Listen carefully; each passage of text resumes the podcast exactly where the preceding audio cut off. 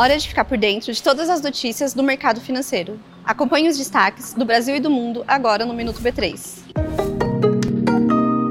O IBGE divulgou hoje os resultados do IPCA de abril. O índice nacional mede a inflação do país. O IPCA subiu 0,61% no mês. Com isso, o país passa a ter uma inflação acumulada de 4,18% em 12 meses. Vamos conferir os grupos que tiveram alta. Todos os nove grupos pesquisados tiveram alta, com destaque para os itens de saúde e cuidados pessoais, que subiram 1,49%. Agora, imposto de renda. Não há mais desconto no pagamento da pensão alimentícia. E quem pagou imposto de 2018 a 2022 pode pedir a restituição. É só corrigir as declarações nos anos em que foi tributado. Vamos às notícias no mercado financeiro, começando pelo Brasil.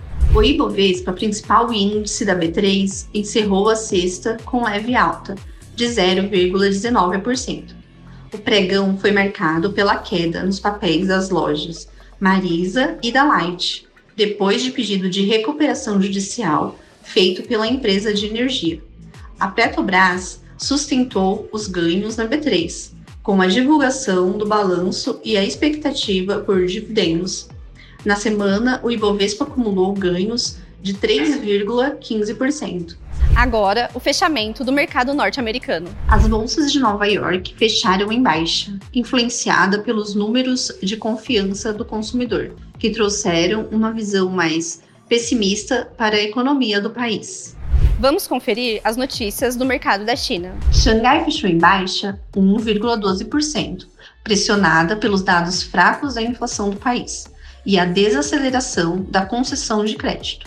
Na avaliação de especialistas, isso pode sinalizar que a recuperação do país pós-pandemia está perdendo força. Não esqueça de seguir a B3 nas redes sociais. Boa noite, bons negócios e até a próxima.